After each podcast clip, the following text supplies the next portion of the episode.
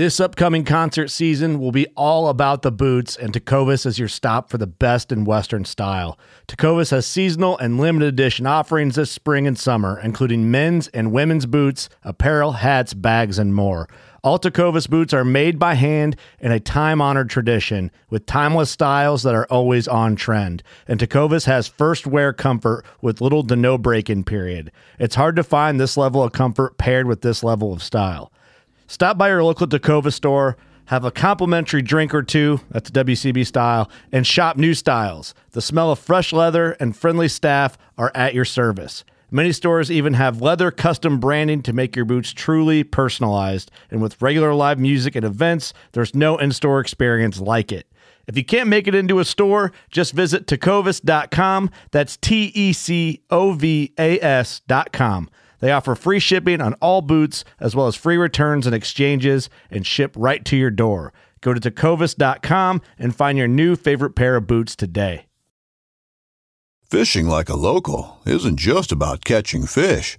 It's about connecting with the environment and the people who call it home. It's about hearing the stories and traditions that have been passed down for generations and sharing unforgettable moments with the people you meet along the way. Fishing like a local is having an experience that stays with you forever. And with Fishing Booker, you can experience it too, no matter where you are. Discover your next adventure on Fishing Booker. This segment is brought to you by Jigmasters. Step up your game with high quality performance jigs, spinner baits, buzz baits, and more from jigmasters.com. And always, when in doubt, get the jig out. Welcome to the Bass Kayak and Beers podcast on the Paddle and Fin Network. On this podcast, we'll be talking about life and kayak fishing. Every week, we'll have a special guest, whether it's a tournament angler, content creator, or just a regular guy or girl who just loves to go kayak fishing. So grab a cold beer, sit back, and enjoy the show. Bass Kayak and Beers is sponsored in part by Douglas Rod. Go to douglasoutdoors.com to check out their full lineup and locate your nearest authorized dealer. All right, welcome to Bass Kayak and Beers, and today my special guest is Coley McGowan. How you doing, Coley? I'm good, sir. How about you? Pretty good, pretty good, man. Thank you for coming on board. Coley is uh, one of those Alabama Hammers that's taking part in the KFL. He also won the Hobie uh, B uh, Hobie BOS in um, Knoxville, Tennessee, the Coosa chain. Is that correct, Coley? I won the uh, Coosa chain event here in Gadsden. I got fourth at the uh, Knoxville event. Oh yeah, fourth of the Knoxville. I'm sorry, I'm looking at your sign behind you, and I know you got fourth Yeah. on one. I hope the one I didn't. That was so correction. First in in in the um, Coosa chain and fourth in Tennessee. Which which lake was in Tennessee that you were fishing? That was the headwaters of the Tennessee River. It was uh, the French Broad River, the Holston River, and like Tellico and Fort Loudoun. Uh, so we had a lot of water to cover. That was a that was a cool fishery. That conditions the- would have been a lot better though, but it was it was good. Yeah, it was a TOC, right? Yes, sir. Yeah, it was a TOC in, in uh, November. November. Yeah, that's the one thing about transition weather, whether it's spring or just kind of uh, October. You know, you not October. I'm sorry. I wanted to say fall, fall and winter. Those transition season, it's like you never know how it's gonna fish because you know it's just transition seasons. You know, it's not like summer when you know it's gonna be pretty much warm, the occasional thunderstorms, and it's winter where it's gonna be pretty much cold, the occasional you know cold front or you know not so cold front, but transition weathers to me it's always hit or miss. Oh you know? yeah, and especially with our timing with the TOC, they were trying to get the lake levels down on like Douglas and uh, Cherokee, so they were like dropping the water dramatically, and so like every day the water was either pumping out of Douglas or pumping out of Cherokee through the dams, how the river systems are set up, and I mean like Douglas, it was just it had the water on uh, the French Broad just up and muddy and rolling. I mean it was, but it I mean it was that's where I fished. I fished the French Broad, the French Broad, uh, for the TOC, and but I mean that that whole area, the French Broad, the Holston, everywhere I went had fish. It was just like, which one do I want to fish? you know, so it was it was kind of tough. But I like muddy water. I'm used to fishing the Coosa River, so I like muddy water. Yeah. What? Uh, well, we'll go into the techniques and everything in a few uh, as we go along in the podcast. But I really wanted to, first of all, introduce you to the audience. Coley, tell us a little bit about you, what you do for work, and uh, how you got into kayak fishing. Um, I'm I'm 26. I'm from Gadsden, Alabama. Uh, my everyday job, I'm a deputy sheriff for the Etowah County Sheriff's Office. Um, but kayak fishing is kind of my outlet. Like I've, um, I grew up fishing. I mean, from from the time I could walk with my papa, uh, wading creeks and floating rivers and stuff like that around here. We got plenty of rivers and creeks and good lakes. Um, I got into kayak fishing. I don't know, probably about eight years ago, I guess. Before that, it was canoes, um, and then kayak. Just the whole kayak scene kind of blew up, and then a couple local clubs around here invited me to start fishing some local events. And uh, I had a little cheap heritage uh, 12 foot kayak, like a heritage angler or something like that from Academy, and uh, it floated, and it was. I just fell in love with it. It's, I'm competitive, so it just kind of it kind of offset. I like to I like to be competitive, but also I just enjoy fishing it. Just I don't know, just it's a good outlet. That just lets me relax from my everyday job, and I just enjoy it. So how does it go from like talking a little bit about your work? You mentioned that kayak fishing is an outlet for you, and you also mentioned you're a sheriff deputy. Now you're pretty young for sheriff's deputy. You were telling me you were like what 26 years old? Yes, sir. Yeah, 26. Is that like normal to like? Are sheriff deputy usually that young, or are you kind of like the young, uh, like kind of head of the class in kind of in that aspect? Uh, there's a lot of young guys get into it, but nowadays there's just not really as many young people. I guess they get into it and they get out of it. They don't really stay in it. Um, but coming, my dad was a police officer and prior military and stuff like that. Uh, I've just kind of been around it, I guess, majority of my life. And um, I don't know. I was a pipe welder before I became a police officer. Um, and then I became, then shortly after becoming a police officer, I became a deputy sheriff. Um, I don't know. I just I like interacting with the public, and you know I like doing my part, giving back and helping, and being there for being there for people when people need help. And uh, I don't know. I just I enjoy enjoy doing that. I don't know. I it's just different. It's it's hard to explain as far as I don't know when when when you're fishing and you catch a fish and you're like, oh man, that's great. But when you really help somebody, you know, that really really does need help, it just really kind of has that same effect. You know what I mean? Like you you've yeah. done what you signed up for as far as somebody needed you and you were there, and you know, there's no thanks or anything needed. You, you're just doing your part. But yeah. yeah, I think that's refreshing for for me to to listen to a young man. I mean, I'm what 20 years older than you right now? And to hear you talk about your work and how you feel about it to me that's refreshing. Because there's a lot of misconceptions when it comes to um, law enforcement. But to see a young man like yourself like talk about how it what you like and what you love about serving the public is something that i think you know brings us hope when especially in the turbulent times that we live in Oh yeah, it's definitely a different age than when my family has been in law enforcement. It's just it's changed, you know, with social media blowing up, and you know everybody's got a phone, and you see two different sides of things. It's not saying every cop's a good cop. There's bad apples in every tree, but for the most part, you know, we uh, everybody that I know personally, you know, not saying I don't know any bad ones, but you know, people signed up to help and give back and be there for people, and you know, it's just I mean, there's you, there's evil in all walks of life. I mean, there yeah. is, and you gotta have you gotta have somebody balancing it out. If not, it'll just you know it'll overtake. But um, you know, just being out there and people, you know, that's what I enjoy about being a deputy. I think the most part is the fact that most of the people I come in contact with are happy to see us um, because there's a lot of videos and images that give us a bad name out there in the mm-hmm. country mm-hmm. right now. Um, but a lot of people are happy to see us and enjoy because it's, you know, if you don't have medics and firefighters and law enforcement, I mean, there's no telling what this world will be like. Yeah. Um, you know, you, you got to get the bad out of the neighborhood. You got to, you know, you got to get people help. You know, not all bad are bad in the long run. You know, some people just need help. They're lost. Um, so I try not to take anything personal in this job. Um, you know, people people are going to try to hurt you. People are going to say hurtful things and stuff like that. And you just kind of let gotta let it roll off. You just can't can't take things personal because a lot of a lot of times the people we interact with are not in the right state of mind mentally. You know, they whether they're under the influence of alcohol or drugs or mentally unstable, you know, supplemental conditions. You know, it's you interact with a lot of people a lot of different different types of personalities. That's for sure. Uh, that's definitely, and right now with the social media where everything is like scrutinized, your job is obviously going to be scrutinized, and that's something that your father probably didn't have to deal with. But now it's more like even if you do things right, people can edit things in a way that makes you look like a villain when you're actually trying to help. But I think, like I said, refreshing to hear you talk that way.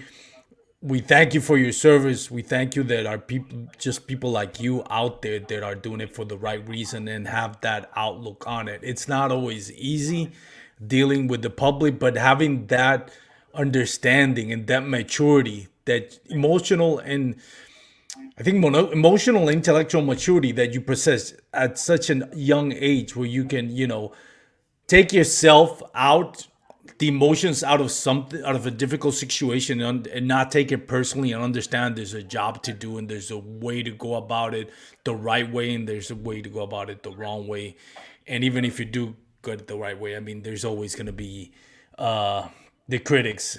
So thank you again for for being the the way that you're being with this, uh, taking that approach that you're taking, and and again, thank you for your service.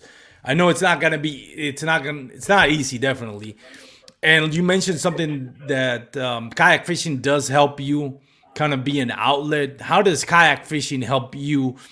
First of all, in the sense of uh, your your leisure time you know your time on the water where you're just enjoying fishing and then there's also the aspect of you're a tournament angler as well so there's you know there's a huge difference between fishing for fun and just relaxing and having the pressure of actually having to pay $250 for an entry fee and performing trying to get some of that money back and also not mm-hmm. looking you know um, looking bad when you're getting skunked so Tell me about that. How's does that, you know, transfer? How's that help you deal with, um, you know, just being a, an outlet for your job?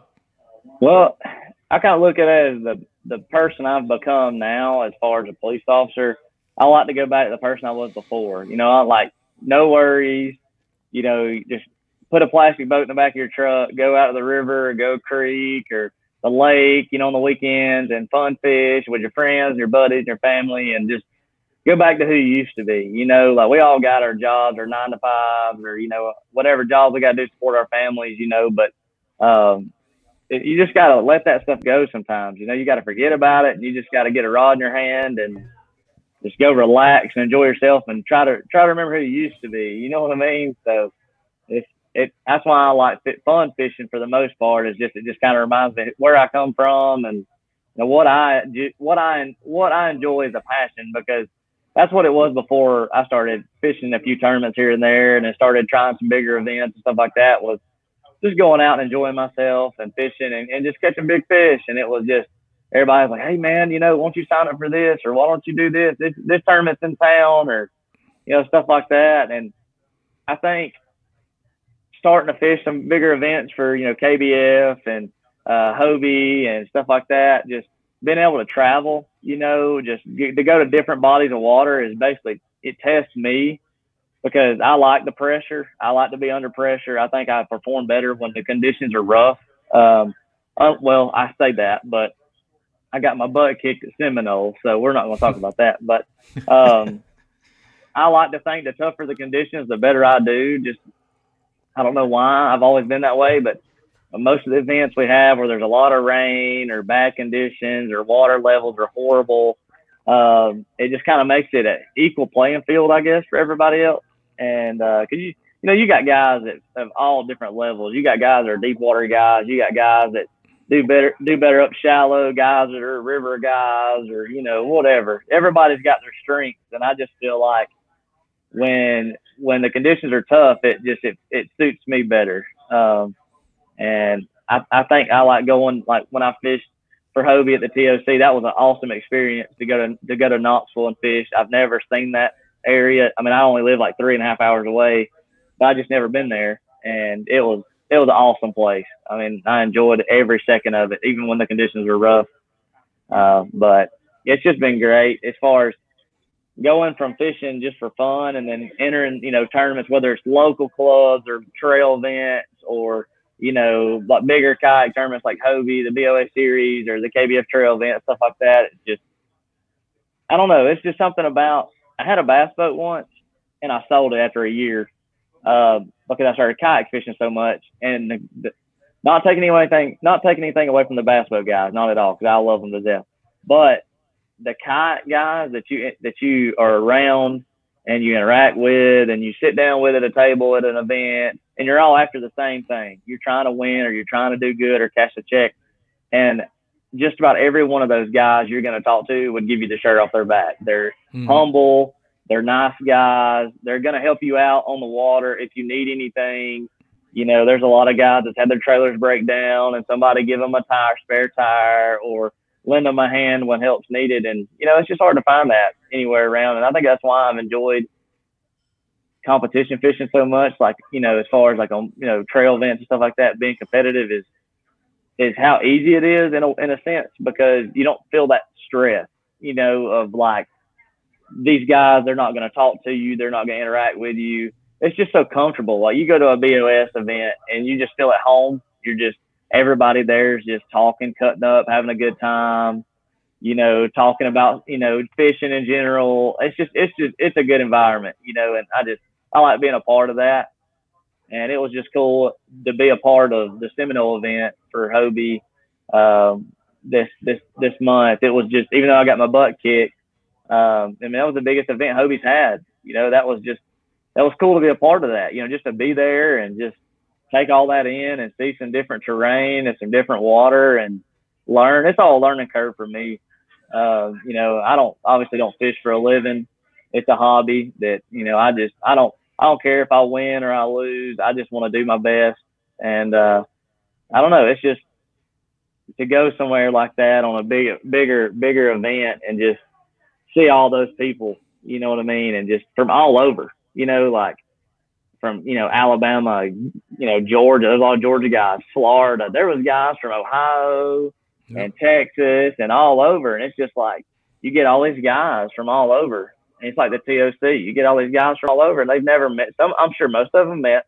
Some of them had never seen me before, or just come up talking, you know, cutting up, you know, asking where you're from or where you fish, and just, you know, it was just cool to get to interact with those, you know, those people that you know just I don't know, just people that I've seen these past couple of years, like, dang, that's awesome. You know, they're doing big things. Like you look at Russ Snyder, you look at Ryan Lambert, you look at Jordan Marshall, you know, you, you look at hammers like that. You know, you look at Lance Coley from Alabama. I fished against him in a bunch of state events and, you know, club events, stuff like that. And I mean, it's just to everybody finally get to like compete against each other up there at the TOC was just awesome. You know, like get to see a bunch of familiar faces and people you didn't know and just I don't know, it's just fun. I encourage anybody to anybody that's scared to try or jump up and you know go fish. It don't matter what what how much your kayak costs. It don't don't matter a bit. You can go buy a two hundred dollar kayak as long as you got the, the the the stuff you need. Show up and fish and hey, you look at Drew Gregory. I mean, shoot, he's well, you know Crescent or Crescent. If I'm saying that wrong, I'm sorry, Drew, but you know they're I mean they're doing huge things like, and he kicks all our butts and a paddle kayak. I mean, I got a Hobie, but that's just because that's just what I like. You know, like I had NuCanoe before that, and I love NuCanoe. I mean, I, I have nothing to say about any bad kayak. So it's just the kayak floats, and you just kind of trick them out the way you want to, and whatever works best for you and fits your personal needs.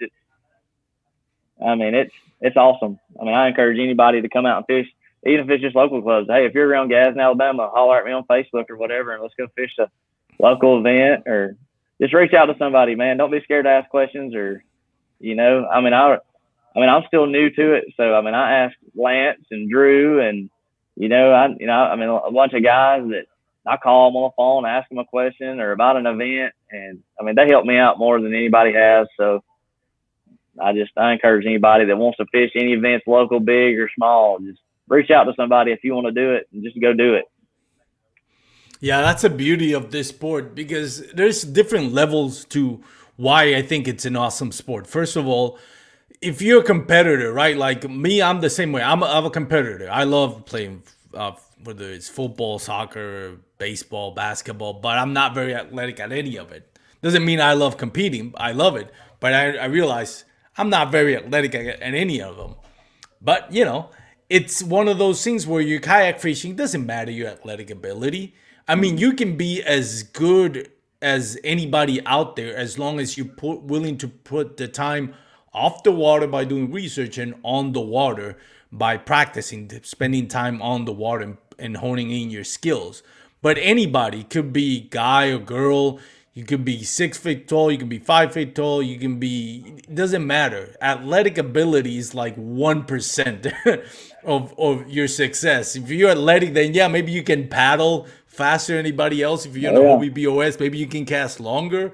But really, there's no, there's, there's really, there's the level of your success is really dependent on how much you put into it. And that's what I love the sport. You can go out there and rub shoulders with, like you said, Ryan Lambert, um, Ross Snyder, Jody Quinn, Derek Brown. I mean, the list goes on and on. And on a good day, if you if you did your homework, you can be out there and, like you said, finish number one on the on the Coosa or actually finish number fourth, which I think is an even a comp- big accomplishment considering it's the TOC.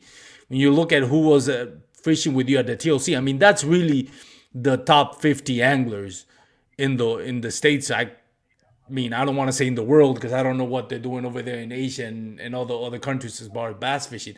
But at least in the United States, it's you know it's top 50 anglers, and you ended up number fourth. You know, a young kid, you know, from Alabama going down there and showing off. And it's got to be exciting. And and just the general culture in the sport it's it's like it's like you said everybody gives you shit off their back you know.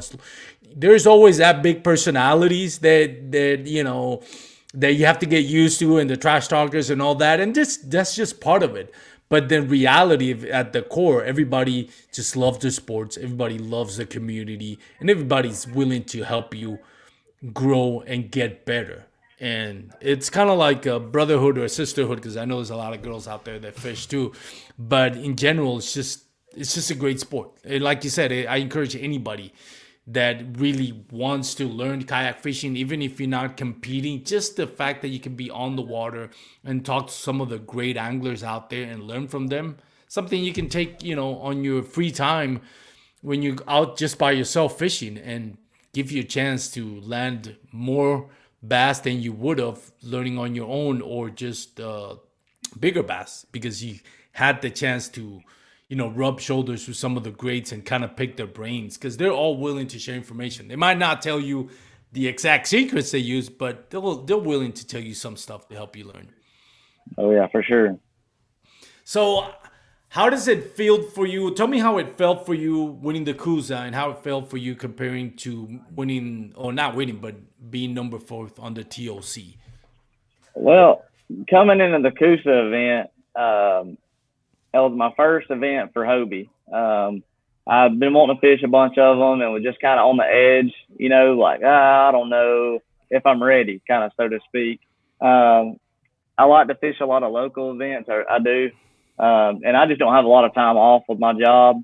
Um, but everybody's like, hey, man, this is a big opportunity for you. And I was like, you know, yeah, maybe so. And so when I signed up for it, I mean, I was nervous as all get out. Like, there's there's no denying it. Um, but my family was behind me, and they were like, you know, just go do what you do. Um, the weekend before, we had Alabama, our Alabama state championship, and um, I tied for first in the state on that. Ended up losing the tiebreaker to Lance Coley. Hats off to him. Uh, I think we had, both had like 59 and a quarter inches and three fish.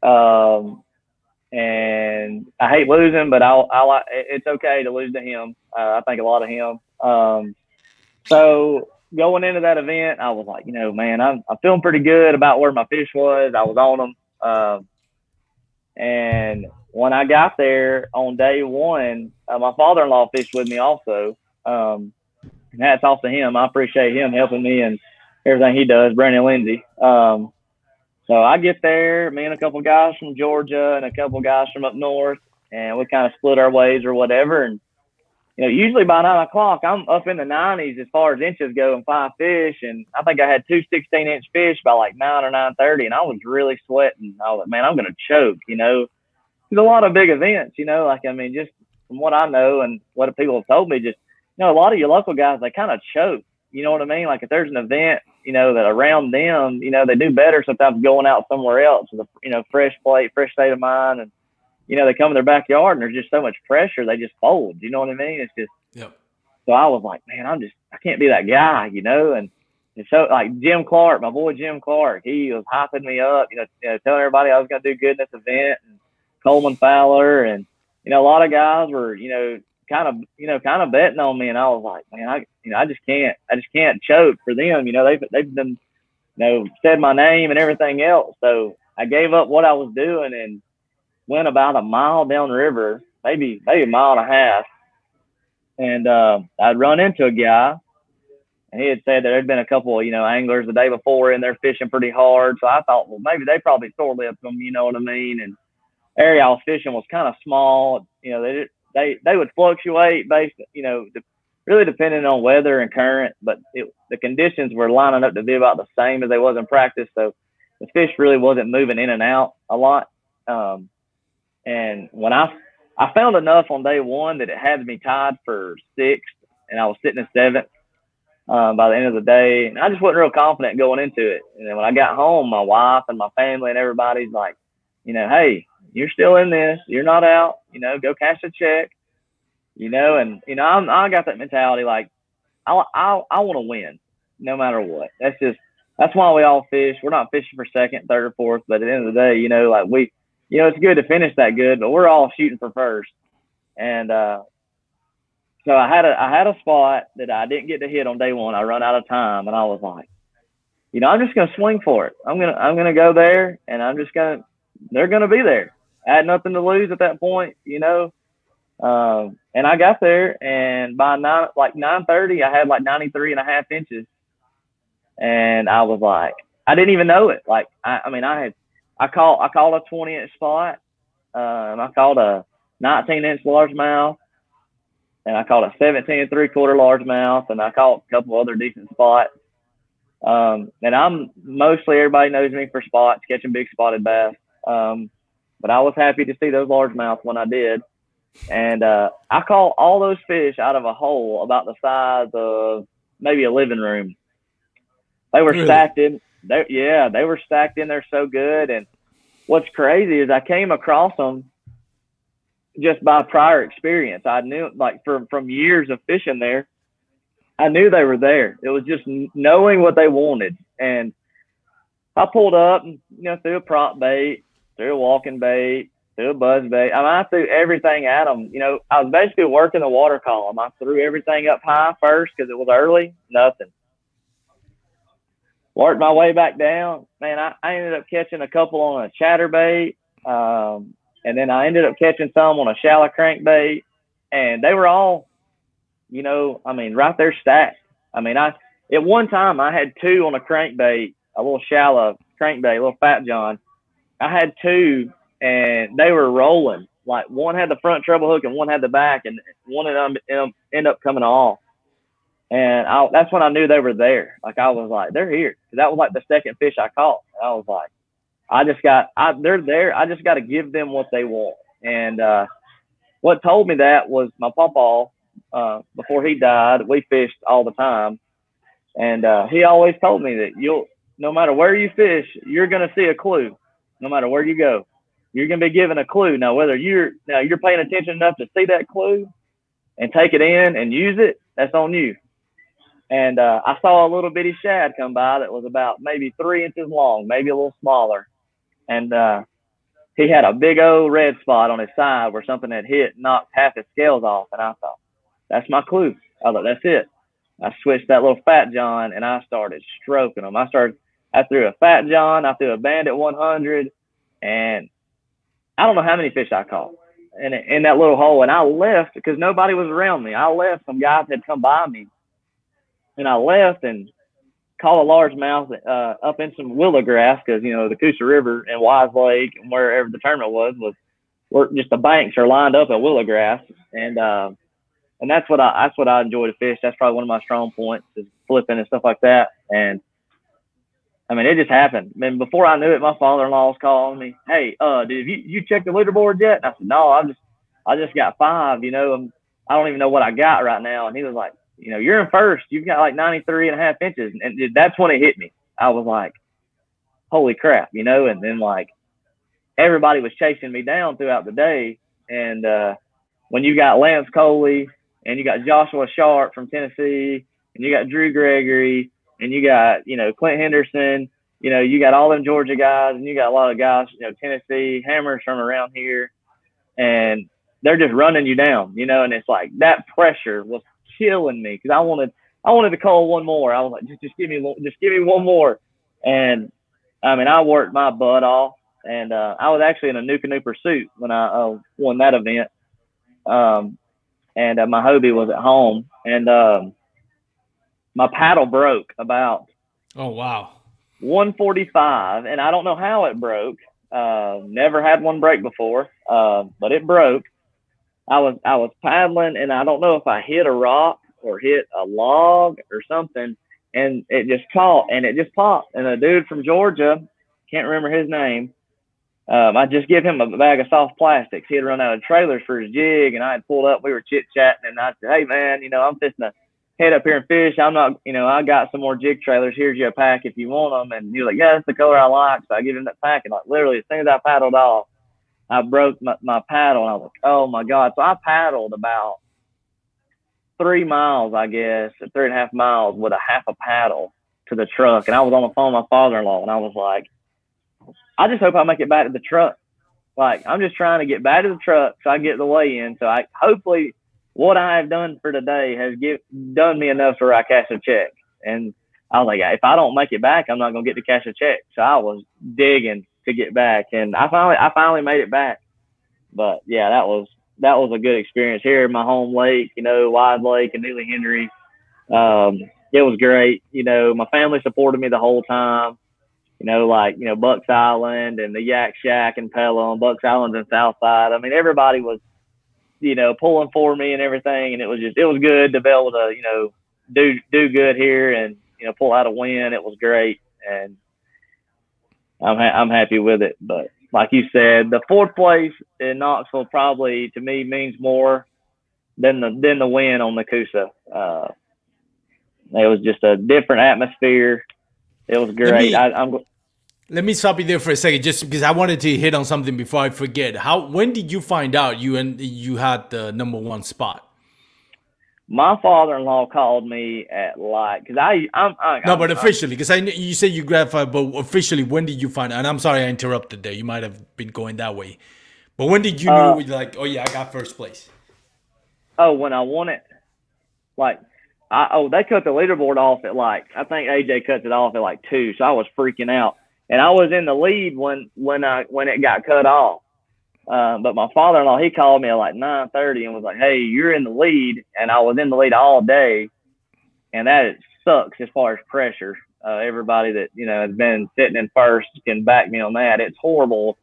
To, yep. You know, every time you pull your phone out, you're looking and you're you're waiting for it to update, and you're gonna be bumped down to second or third or so forth and when they cut their leaderboard off, I was I was like I was cussing AJ. I was like AJ, you're killing me, man. I was like this this is brutal because you know they cut the leaderboard off, so you know you've still got two hours to for anglers to score in fish. So hey, you just you just don't know. And I yeah. think that's why they do it. You know, I think I think they do it for that. I think they do it to get your nerves all wound up and get you excited and all worked up. Because I mean, it did. I mean, it it was eating at me like crazy. I wanted to know. And when when we were sitting there in the awards room and they were calling everybody out, I honestly thought I had got jumped. Uh, Joshua Sharp had a freaking phenomenal day on day two. I think I think he had like 98 inches, wow. and I think that was the event uh, big stringer uh, for sure. Uh, and he hammered them, and and when when I and when I seen him climbing and climbing, I was, he's gonna get me because he's found them. And when you find them around here on the Coosa River, on Weiss or Logan Martin or Neely or wherever, when you find them, it's, it's dangerous. I mean, you're there's no telling what somebody can put up when when they're on them, and it can happen quick. And Yeah, it, that was yeah, nerve wracking. And proof to what you just said. I mean, look what Joshua did. Um, what did he? Um, I'm trying to forget so many tournaments back to back. I think it was it was it was it wasn't a ten. The, it was either the, the- KBF the- or It was the, the- the Kissimmee Trail down there in Yes. uh, uh, Kissimmee, Florida. I mean, he put him. I mean, he put a smackdown there. Like it was impressive. yeah. I think there was, if I remember correctly, and again, uh, I apologize if I I'm misremembering the facts, but I think there was one day where he by by eleven he already had like 98 inches or something like that. I think it was him, but he he basically made himself known to the rest of the world. Like, pay attention, I'm Joshua Sharp. Oh, yeah. I'm here for your money.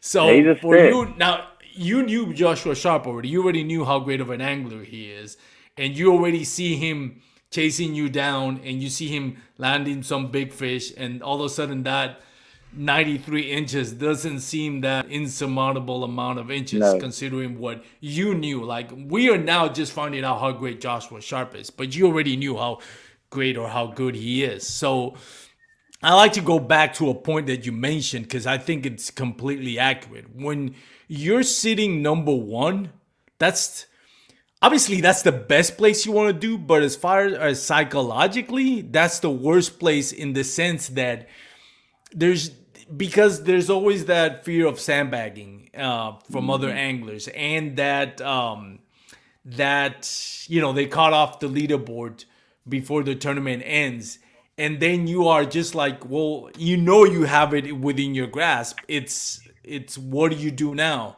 Do you like you know do you swing for the fences? Do you just try steady? You know it depends on what your your smaller fish is. You know if you got a 12 inch fish then it's i think was it joshua? I can't remember it was joshua ryan lambert i was watching tournament. It could have been also the tkc when one of the guys had like 90 something and then a 12 inch fish or 14 inch to call which is like that com- that's a complete game changer right there because you can Oh yeah, you know, I mean, it's pretty. Now, I'm not gonna say it's pretty easy. Catching five fish is not easy to begin with, but when you got a 12 inch fish, you got to be thinking, man, I can call this fish. I don't have to swim for the fences with a big swim bait. I can just go with a chatterbait, and chances are, whatever I catch next is gonna be bigger than 12 inches.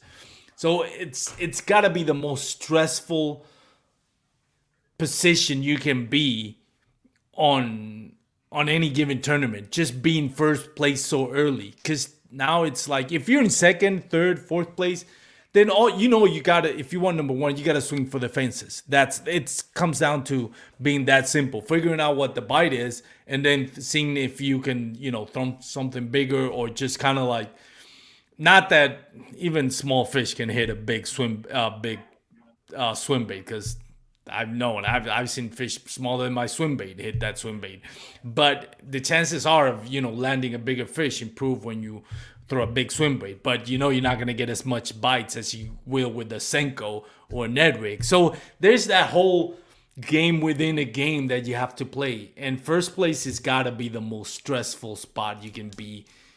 I mean, especially when we're talking about the a two day event like the Hobie, it's it's got to be killing you in the inside.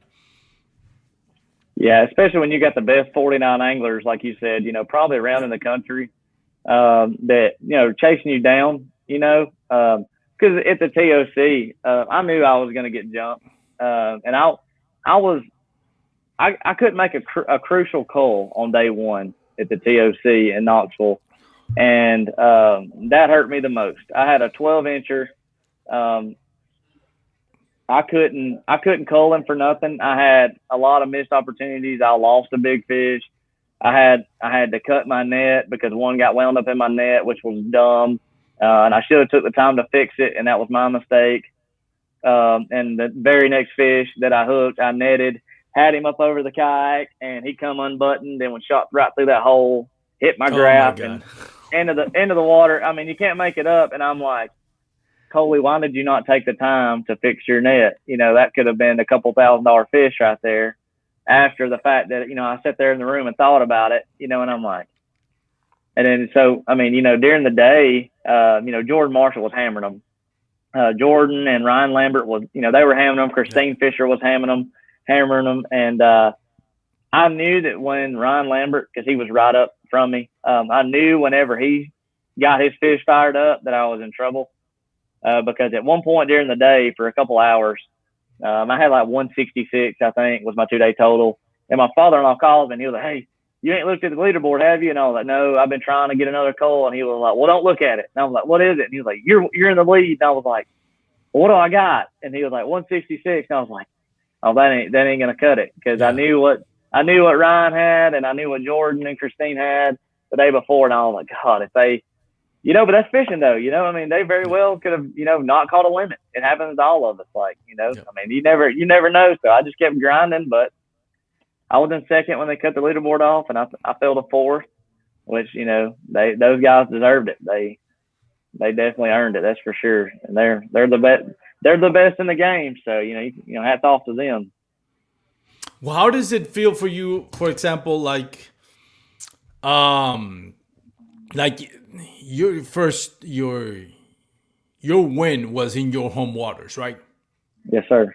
So there's always gonna be those people, and maybe I mean they might have a point.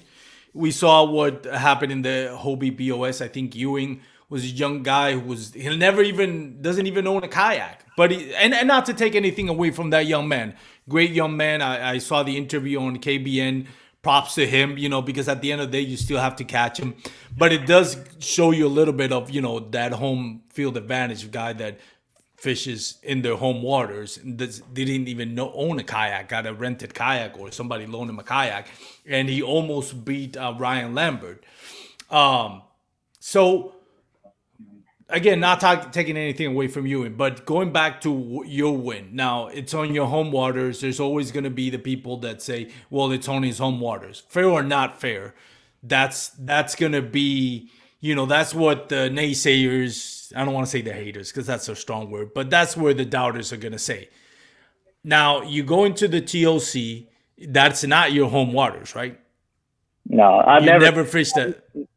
I'd went and pre-fished it um, two days the week before and didn't catch. I think I caught two on day one, and I think I may have caught four or five on on day two, um, and left. And I was like, you know, I hope I. It it kind of was like a clue again. Like I didn't find the the area.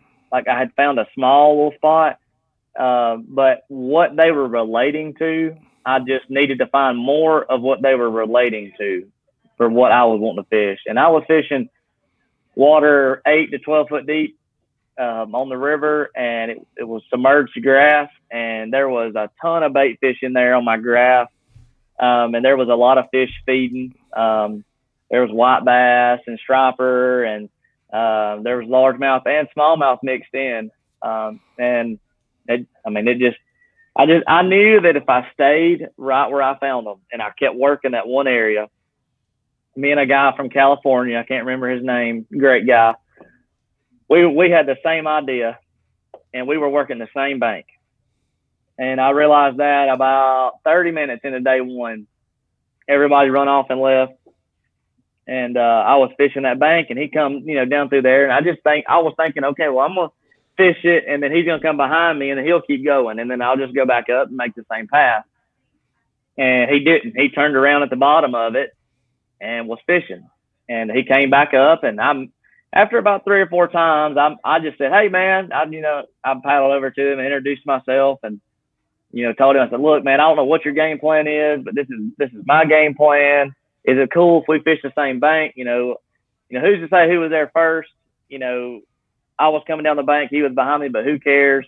You know, just out of a respect thing. And he was like, "Yeah, man, I'm cool with it. You know, if you want to fish it down to the end, and then I'll start coming down, and we'll just kind of rotate it. You know, because it was it was taking quite a while to fish that whole stretch. Um, you know, the couple hundred yard stretch, and, and we were kind of fishing two different sections of that area. He was fishing more of the bank out to about the six to eight foot range, and I was targeting the just the edge of what he was stopping at out further.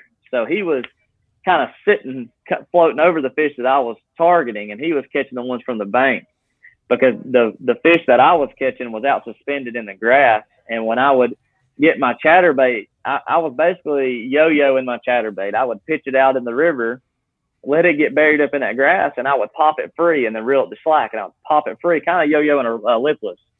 Mhm. And there was so much bait fish in that river. Just my opinion. I don't think that they were just absolutely hungry.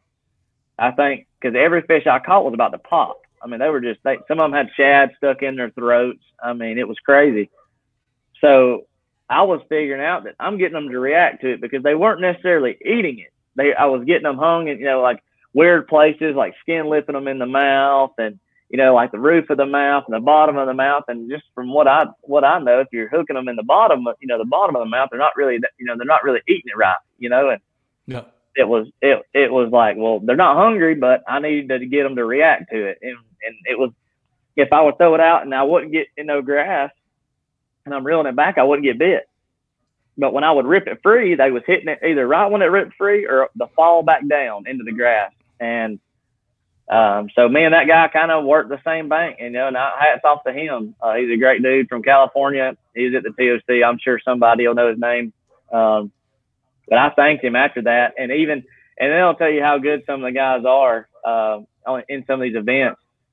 On day two, we did that all day one, and on day two, about mid morning, uh, maybe ten or eleven, I was in the lead, and uh, he looked at the leaderboard. He was right down from me, and he looked. I guess he pulled his phone out, looked at the leaderboard, and I looked over. He was on his phone, and he said, "Hey, what's your name?"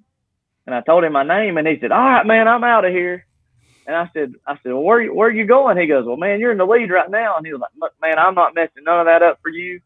I Yeah. said, "Listen, man," I said, "Dude, don't worry about it. You know, you know, get you need to get what you need to get for you too." Because I was like, you know, it's it's not fair for you know me to you know say, "Well, this is my spot," or you know, I found these fish because who knows who found them? You know what I mean? He may have found them before I did, you know. But it was cool that we got to kind of work together, and you know, it, we got to work it out. You know, that way we both get what we needed to get out of it. And man, it was crazy. He said, "Look, man, I'm out of here. I'm going across the river," and he went across the river and fished that bank. And you know, hats off to him. You know, him him doing that. You know, might have you know he may have caught those fish. You know, and that would have been good. I wouldn't have been mad. I you know that's good for him. But it was just shows you the kind of people you know that are aware of what's going on and like, hey man, you know, here's your space.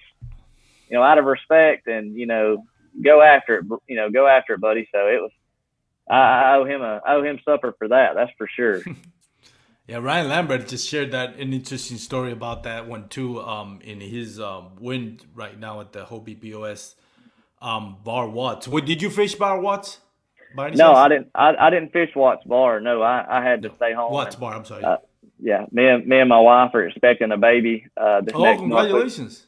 Thank you. Uh, this will, this is my second one. So, uh, little Reese little Reese Fisher is more important right now. So I didn't No, I didn't want to go out of town and miss anything. So Oh, definitely. Well, congratulations on that. Uh, you know, that's definitely a lot more to celebrate than uh, winning a tournament or catching five fish for sure. So congratulations. Uh, you know if it's a boy or a girl? it's a boy. Yeah, Reese Reese Fisher. Had to, had to had to give him some type of outdoors name. My first one's Ridge. Nice. Uh, his first name's Ridge. So this one we were going to go with Fisher as his middle name. So Nice. I like it. And you have uh, your oldest one is he's three. He'll well he'll be three in Oh, May. two. So And yeah, what's his name? two. Uh, Ridge. Yeah. Oh you both well how both are gonna be named the same first name? Uh, well, my first boy's name's Ridge. Uh, Okay. like mountains, I guess. And then uh, Oh okay. my second one is going to be Reese. We wanted to Oh, go okay, with two okay. two first names with ours, so we went with Reese Fisher. Oh, nice, nice. Now I get it. All right, cool, man. Congratulations. Here you Thank go. you. And uh, I, I like when they're like that close in age together because they can grow up together, and you know, you know, they don't have that big gap in age, and they can both learn how to fish together, and you know, it'll be fun. You, I'm Oh, sure yeah. you're very excited. and So is your wife. Oh yeah, they're going to be my little prodigies here in a couple of years. I'm going to stop. I'm going to stop fishing altogether, and I'm just going to follow them around. Hopefully, take some pictures. I guess so. Follow That's them awesome. along. So I kind of want to, uh, when I've stopped you with my original question. So going back to um, your fourth place finish at the TOC, we were talking about how, you know, fair or unfair, you're gonna get the the people that are gonna say, "Well, you want the Coosa because it's your home lake." You know, now winning, getting fourth place in the TOC to me is a big accomplishment. I mean, out of 50 anglers, the top 50 anglers in the world, do you feel like you can look back and you know say, "Hey, you know what? I'm not just this wasn't you know." It wasn't that I won the Coosa because it, I was in my home waters. I've I've shown that I can go toe to toe with the best of them by getting fourth place at the TOC, which, you know, I guess in a way it's disappointing that you didn't win, especially because you were leading for so long. Um, and you didn't find out till the very end if you got jumped over, which you did. But to, does it validate your win at the Coosa finishing fourth in the TOC in your mind? Uh, yeah. Uh, you know, it, it's a big confidence thing. You know, as far as a lot of people, like I said, were betting on me for the Coosa event, being hometown guy. You know, and you know the whole the whole hometown thing. Kind of, I don't really, I don't really buy into that. You know, because no matter where you go in the country, it does not matter what lake, what river, what state. There's always going to be a hometown guy. Yeah. No matter what, no matter what circuit you go to, whether that's you know F, you know MLF, you know Bass, uh, you know the elite, um, and, and, and in the kayak world, you know Hobie, KBF, there, there's going to be local hammers in every event. Yeah. I'm just going to throw a couple out there.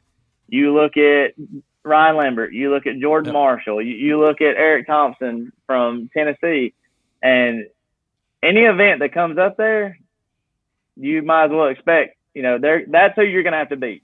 That that's just who it is. And you know, it's just Neely Henry. It's been when people come into town, it's been Lance Coley, uh, me, and a handful of other guys around here. And it's that way everywhere you go. You know, so going in going into the TOC, that was that was in my head a lot. You know, I was like, am I just a local angler? You know, because I mean, because there's so much more, like you said, that goes into it as far as you know, like going out places. You know, because you got guys that live here 365 that fish, you know, for mm-hmm. fun where these tournaments are going to be held, and just have a way better game plan, more knowledge of how the layout is, you know, time of year, conditions, you know, and where they're going to be, and you just you can't avoid that no matter where you go. You know, you you're going to have to be prepared for that no matter where you go, and going into these events, you might as well throw that out your head because somebody's going to be that hometown guy. I mean, it's just no, no matter where you go. So, and I, and my thing that if you want to beat the best, you to be the best, you got to beat the best. Is what my mm-hmm. granddaddy always used to say. And and you know, it's like right now, I feel like I'm still learning. You know, I, I feel like I I feel like I am a good a good fisherman, but it's all a learning curve for me. Is because you got a lot of anglers that travel all the time to fish these mm-hmm. events, and it's it's repetition. You know, in my mind, that's what it more is to me is going to these events, and even if I don't do good, I'm still gaining knowledge because I'm learning what time of year we went, the conditions, how I did, what the fish were doing, what they were relating to, and then when this sucker rolls around the next time, I'm gonna do better and I'm gonna hammer them because you look at it, you can ask any of these anglers, and prior experience is huge. You know, when you go to a lake and you know you may have figured them out during the tournament or, or found an area that was really good, and then you come here next year, you're not doing so much running around as you did the year before. You know, hitting you know 10, 15 spots throughout practice, bouncing around like a chicken with your head cut off. You come in here the second year, or when the next come around comes, and you've got a game plan going into it already. Well, I found a good area. It's got fish. It's you know whatever your strengths are, and you know that's just I think that's just how this this thing works. You know, it's just it's just it, it's going. It's a learning curve basically. You know, I think I think that's what it boils down to is just just learning and keeping keeping up with what you learned and taking that to the next one. Yeah, that is very true and again, congratulations on your big win. I think uh, for anybody that would say, and I first of all, I agree with with everything you said about the home field advantage. But like I mentioned, it is whether it's fair or unfair. There's always going to be that. I don't want to say criticism, but there's always going to be that people that are going to comment that. Um, Oh and, yeah, you know, for sure. and, and everybody's got it entitled for the position. I do understand they do have a case to be made, but uh, personally, I think your fourth place finish at the TOC kind of validated to be not. First of all, uh, you're not a one hit wonder, and second of all, you can mix it up with the best of them, no matter what lake you're fishing at and what part of the country. So congratulations on that. Now you're moving on to not moving on because you have other things. Um, let me rephrase that. Not you're not moving on to the KFL, but you're also taking part into the KFL. You're with the Alabama Hammers. Um, first tournament is going to be on you, June. Um, how does that how does that approach for you change from a TOC or a Hobie BOS to now fishing in a team? And again, this is uncharted territory because we've never had a tournament this way. So, as far as you know, what do you think is going to change? I think it's I think it's gonna be a cool format. Um, I, when I got asked, I was all for it. I was like, you know, it's cool. Uh, I like working together with guys. Um, and as as much as I like to be solo, as far as you know, me being independent and me worrying about what I need to do, I like the idea of being on a team and being able to help each other out, and you know, trying to tr- trying to get the bigger picture and trying to win overall as a team. Um, I think that's pretty cool. Um, and, and I know it's fairly new, so to be a part of that, you know, is, is pretty awesome. Um, you know, and I mean, we got some. Every one of these teams has got some some hammers, Yeah. you know, some sticks on them. And you know, you look at the Florida Copperheads; they're coming at us first on June twelfth. Yep. And I know there's a there's a couple of smack talkers on that team, and uh, I'd hate I'd, I would hate for him to roll into Alabama, and that's a long ride back home. So It. I know what you're talking about, and I, I love him. I've had him on my show. Shout out to to my man. I'm not gonna say the name because we haven't mentioned it, but we, we all know who you're talking about. But it does bring it does bring a little bit more of a sweetness when you're like, if you can Oh, beat yeah. that person, get him to you, kind of like shut up about Oh, it yeah. and Well, I mean, post your I own memes of come some Yeah. you cutting off their head instead of them cutting your head. oh It's- yeah. It makes it just a little bit sweeter. I mean, I, I've heard he's a, a great guy. Not not No, any is. hard feelings towards him. Uh, I like the smack talk. Uh, I think it's good, and it just it keeps everything going and laughing, and it's fun. But um, uh, yeah, I, that was just a joke. But uh, uh, yeah, I'm looking forward to it. Um, and and from what I've heard, they're probably one of the best teams on our schedule. Uh, all those guys can fish, so you know, hats off to the Florida Copperheads. We're we're looking forward to having y'all in Alabama, and I know y'all are probably looking forward to having us down there in Florida. So oh yeah. we'll That- get a taste of it too. And, for those out there listening, we are talking about Conrad Benetti, the barbarian. We, we love him. Um, I personally enjoy his mad talk. I know some people get offended by it, and honestly, sometimes he does take it. Uh, I don't want to say too far because he, I mean, he's not talking smack to me, so it's easy for me to say, "Oh, that's funny." Well, yeah, he's not directing his smack talk to me, but um, you know, he's colorful. He does bring a different level of excitement to the sport just because of his personality. And uh, we're not. I mean, I personally not criticize him or anything like that. But yeah, it is. It is fun. Um, and it's even more fun if you beat him. I think. But uh, going back to fishing in Florida, that is probably the the hardest the hardest trail that you have to go in the KFL is going to Florida and face the Copperheads. Because regardless of personality and all that, I mean Conrad Benetti, Bobby Morin, Jake Suvak, and there are others that I've, I don't know the, the whole team, so I apologize to the other gentlemen of that team. I didn't call your name, but at least those three I know for a fact, and all six of them are great hammers, and they're in their home lake, so. I mean, it, it Florida is very different from anything out there. It's just kind of like the same way California is very different. That's why you see a lot of um, California anglers dominate their um, their their their trails over there. When you talk about the Hobie BOS going to California, it's Russ Snyder, which is originally from California, and the top ten is just Cali dudes. So Florida is kind of like shapes up in a different way, just as I think because of the the geographical landscape of Florida is very different from everything else that's mainland. So yeah, they do. In that case, they do have an advantage, and they're great hammers as well, who really know their lake very, very well. It's gonna be a, a tough win over there, but you know, we wish you the best going down there and on your home lake, man. Let's uh, put a beating on those, those guys, you know, and uh, do your best. Um, I know you got extra pressure because you have to carry Dan Perry on your team. You know. Oh no, that, that, old DP is gonna carry his own weight. We ain't gotta worry about dragging him around. No, all no. right. Nah, DP. Yeah. Shout out to Daniel Perry. Uh, yeah, he, the, he's he's a, he's a hammer of his own. You know yes. what I mean? He, that, he he's probably he's probably well rounded more than most of us. I mean, he he can fish deep, shallow, everything in between. So he, he's gonna he's gonna pull his own flag. He might be pulling me around a little bit. I'm not gonna lie. So he might be pulling me around. And and this is honestly very serious. My personal best came, and I have to thank Dan Perry on that. Me when I had my podcast before I, I came into paddle and fin, I did a podcast with him. I think it's one of my last podcasts before merging into paddle and fin. And Daniel Perry was my special guest, and we talked about fishing on deep ledges.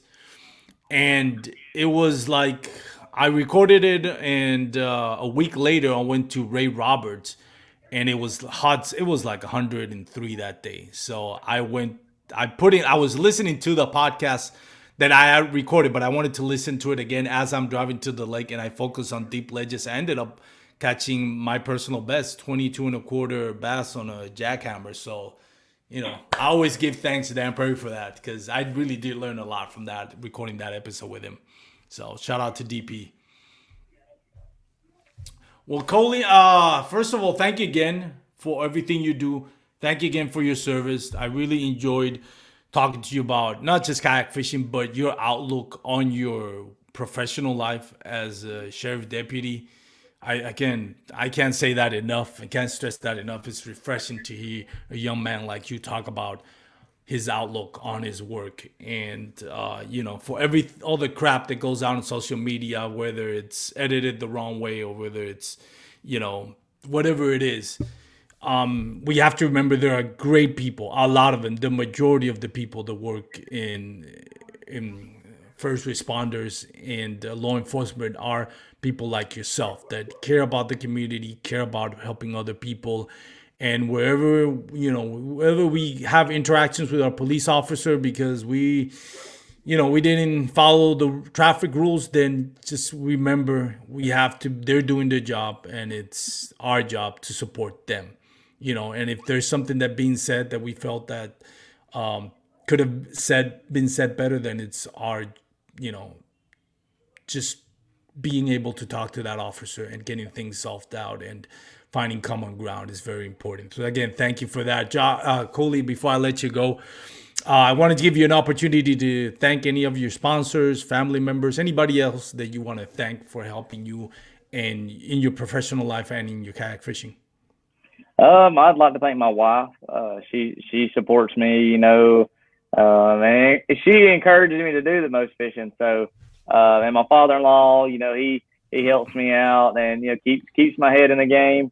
Um, and my mom and my dad, my family, and uh, my little boy. Um, I'd like to thank the Yak Shack in Pelham. If you're in Pelham, stop by, see them. Um, you know, you can tell them I sent you, or just go in there, buy some stuff. They they got kayaks um, they're a good deal. They got baits and clothes and stuff. And um, if you're around Gadsden, Bucks Island, um, you know they're going to be a Hobie dealer. They sell Jacksons and other kayaks and stuff. They're trying to you know expand and get some more stuff in. Um, so we got a lot of those guys. And there's a there's a club around here, um, a spon- old local sponsor I got, uh, Thin Blue Tight Lines. Guy I work with at the sheriff's office. Um, he uh, it's just basically a law enforcement thing across the country. A lot of the local law enforcement guys, you know, first responders that like to fish competitively. You know, we do that, and then the hooks and racks. Um, yeah, that's about it. Just mainly my family that just encouraged me to keep chasing, you know, what I enjoy and what I what I like to do in my off time. So hats off to them. Definitely. And uh, when is Reef uh, coming out party or uh, expected? Uh, well, he's he's supposed to be here March the twentieth. Um, and there's a there's a KBF trail event uh, not too far from here up in Florence that I was hoping to attend. Uh, so I'm kind of on the edge about it as far as um, if, if my little boy's here by then, hopefully I can make it because my family's gonna come hang out with my wife while I can go do it. But if not, that's fine. I'll catch the next one. But yeah, looking forward to that one. Hopefully that'll be my next event. Cool. I was just about to ask you what was your next event, but there we go. So, man, congratulations again on uh, your fourth place at the TOC, your win at the Coosa. Um, wish you the best on the KFL. Um, and on and every single tournament was a local national event. Uh, we wish you the best. We look forward to you know what you bring and uh, what you're gonna do moving forward. So thank you again for taking the time to record this podcast, man. Thank you again for your service, and uh, for those out there listening, thank you for tuning into the Bass Kayak and Beers. Remember, you can follow me on Instagram, on Facebook, the Bass Kayak and Beers, and you can follow Coley McGowan on Facebook as well on the Coley McGowan Kayak Fishing. Is that correct? Yeah, you, you can follow me on Instagram too, Coley Oh, yeah. underscore McGowan underscore fishing. So you can either one. Perfect. Well, thanks again, everybody. Have a great night. Have a great day, wherever time is that you're listening. Tight lines. Stay safe. Thanks for tuning in to another killer episode on Paddle and Fin. Don't forget to go check out our website at paddle, the letter N, and fin.com. Don't forget to check out the YouTube channel at Paddle and Fin. If you got a question, comment, want to hear from a future guest on a future episode, feel free to email us at paddle, the letter N, and fin at gmail.com. Don't forget to follow us on social media at Paddle and Fin on Facebook and Instagram. Shout out to our show supporters, ANGLR. The ANGLR button and app just makes for a better time on the water and creates a virtual logbook for every fishing outing out on the water. Shout out to Rocktown Adventures, located in northern Illinois, for all your kayaking, camping, and hiking needs. Shout out to Jig Masters Jigs. When in doubt, get the jig out. Go to jigmasters.com